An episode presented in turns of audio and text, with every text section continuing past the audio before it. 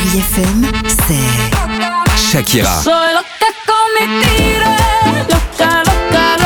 Des souvenirs.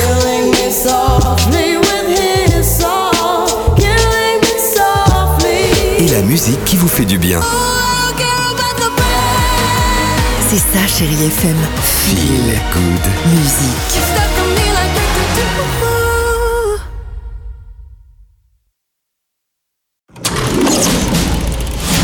Chérie FM Cinéma, Marc Choquet. Bonjour à tous, Jean-Paul Rouve, Alice Taglioni, Elsa Zilberstein ou encore Benjamin Laverne. Quelle belle distribution pour une comédie tendre et émouvante avec ce joli titre Je voudrais que quelqu'un m'attende quelque part, adapté du best-seller mondial de la célèbre romancière Anna Gavalda. T'as une copine en ce moment? Euh, euh, possible. euh. T'as peut-être un copain? Oh putain, t'es lourd, sérieux. Le réalisateur Arnaud Viard nous parle d'une famille qui pourrait être la nôtre. Dans la belle maison familiale, à la fin de l'été, Aurore fête ses 70 ans, entourée de ses quatre enfants, tous venus pour l'occasion. Plus tard, un jour, l'un d'entre eux va prendre une décision qui changera leur vie. Je t'appelle juste pour savoir ce qui t'arrange pour Noël. Oui maman, tout me va moi. Allez-y, ils vous attendent tous près de chez vous.